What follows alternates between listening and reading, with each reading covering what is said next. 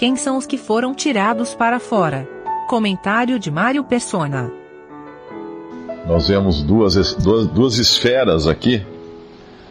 No capítulo 1, versículo 14.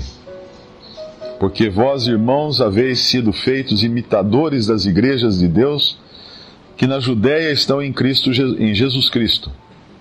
Porquanto também padecestes de vossos próprios concidadãos, o mesmo que os judeus lhes fizeram a eles, os quais judeus também mataram o Senhor Jesus e os seus próprios profetas, e nos têm perseguido, e não agradam a Deus e são contrários a todos os homens e nos impedem de pregar aos gentios as palavras da salvação, a fim de encherem sempre a medida de seus pecados, mas a ira de Deus caiu sobre eles até o fim.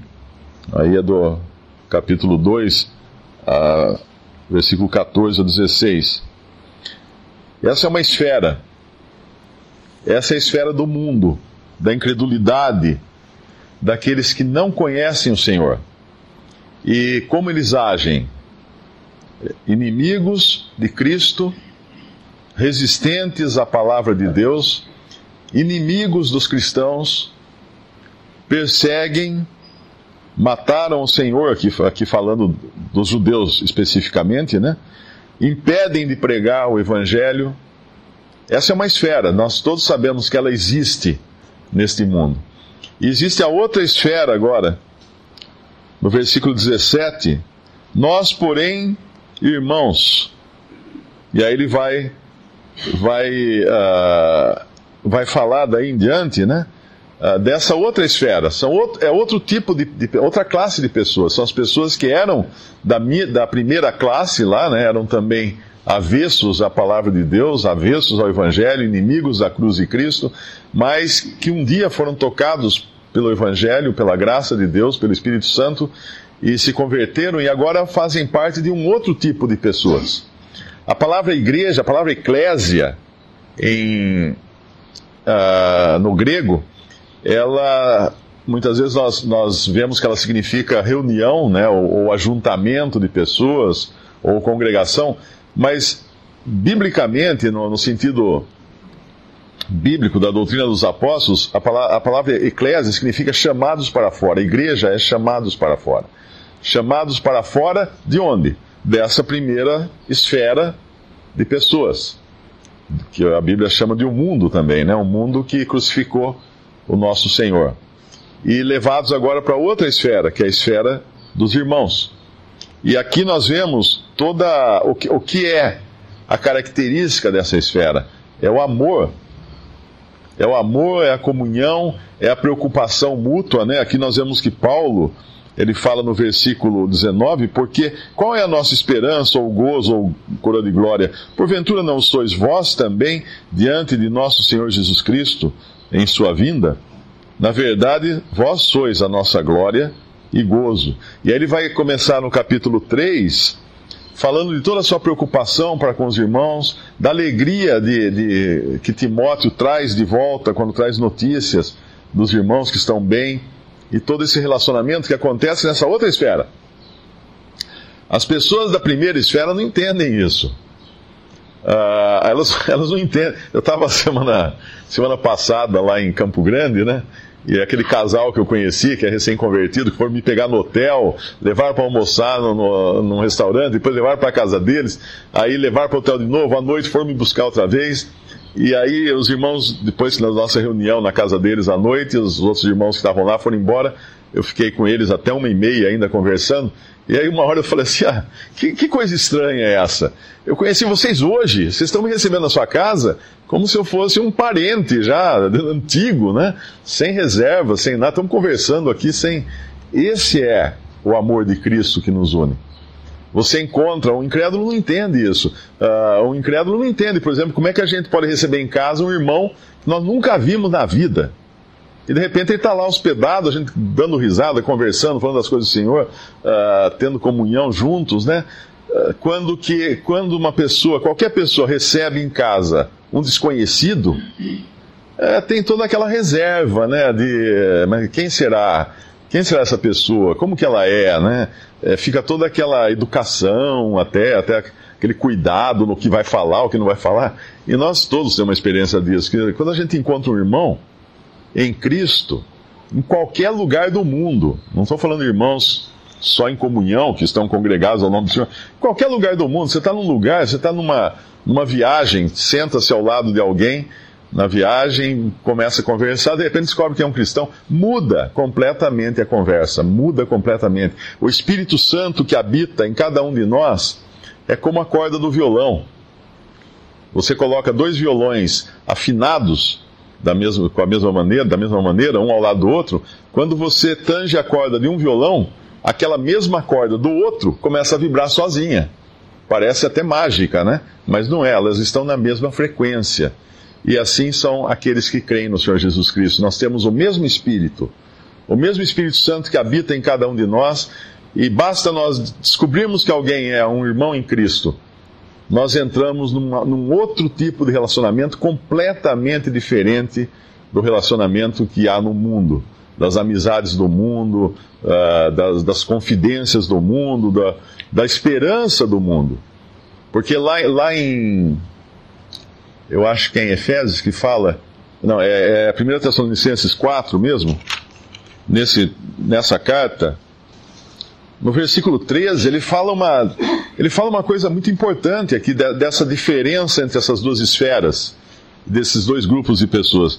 Ele fala assim no versículo 13, não quero, capítulo 4 de 1 Tessalonicenses, versículo 13, não quero, porém, irmãos, que sejais ignorantes acerca dos que já dormem, para que não vos entristeçais como os demais, que não tem esperança. Que não tem esperança. O, o incrédulo não tem esperança.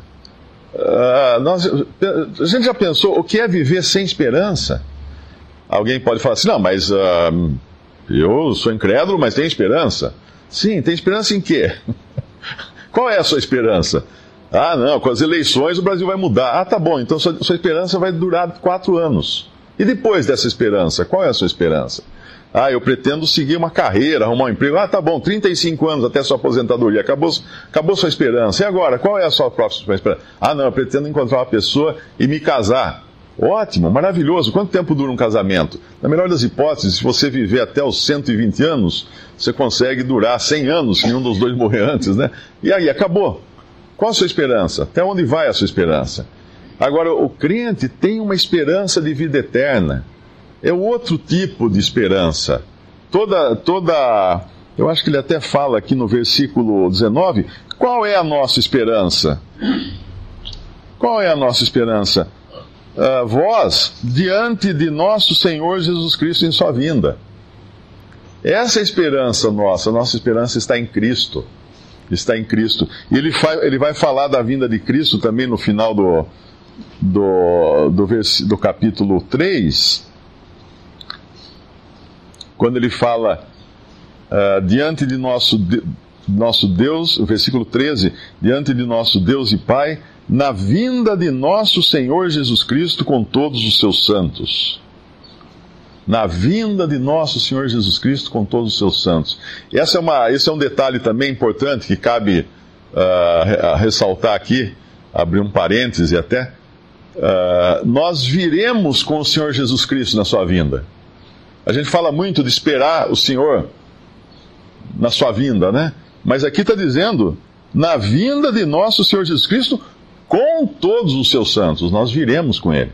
Por que nós viremos com Ele?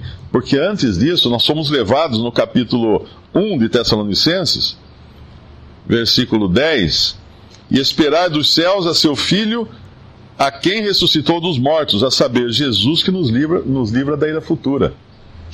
Essa, essa esperança nossa de sermos levados com Cristo. Mas quando Cristo voltar depois, ele virá com todos os seus santos para reinar, para colocar o seu pé nesse mundo. Ele, ele que nos livrou antes, sete anos antes, mais ou menos, ele nos livrou da ira futura. Ele volta depois com todos os seus santos para reinar, para colocar ordem no mundo e, e inaugurar o seu reino de mil anos nesse mundo. E nessa, nessa volta dele, tem um versículo que fala ele vai nos fazer admiráveis. Aliás, ele vai, vai, vai se fazer admiráveis, admirável em todos aqueles que creem. Eu não lembro qual é o versículo agora, não sei se é segunda Tessalonicenses, é, segunda Tessalonicenses, capítulo 1, versículo 10. Quando vier para ser glorificado nos seus santos e para se fazer admirável naquele dia em todos os que creem. Cristo vai ser admirado porque ele resgatou povos, pessoas de todos os povos, línguas, nações e, e os fez sacerdotes para Deus e Pai. Lá em Zacarias também fala da, da vinda do Senhor com os seus santos. Podemos até abrir lá Zacarias 14, versículo 5. Eu acho que é Zacarias que fala, né? Versículo 4 primeiro. E naquele dia, Zacarias 14, 4. Naquele dia estarão seus pés sobre o Monte das Oliveiras, que está de frente de Jerusalém para o Oriente, e o Monte das Oliveiras será fendido pelo meio para o, Oriente e para o Ocidente. E haverá um vale muito grande, metade do monte se apartará para o norte, e a outra metade dele para o sul. E fugireis pelo vale dos meus montes, porque o vale dos montes chegará até Azel. E fugireis assim, como fugistes do terremoto nos dias de Uzias, rei de Judá então virá o Senhor meu Deus e todos os santos contigo, ó Senhor. Ele está falando essa profecia para os judeus que vão ficar na terra e vão se converter depois do arrebatamento. Então, nessa ocasião, quando Cristo vier para reinar, ele porá os pés no chão. E quando ele vier assim, ele virá com todos os seus santos. Mas na ocasião que ele vem para nos levar para o céu, ele não põe os pés no chão, no chão.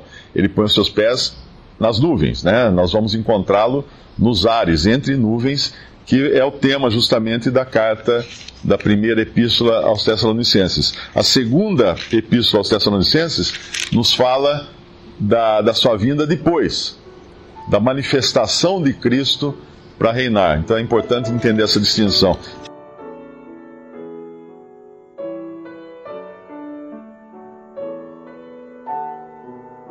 Visite respondi.com.br. Visite também 3minutos.net.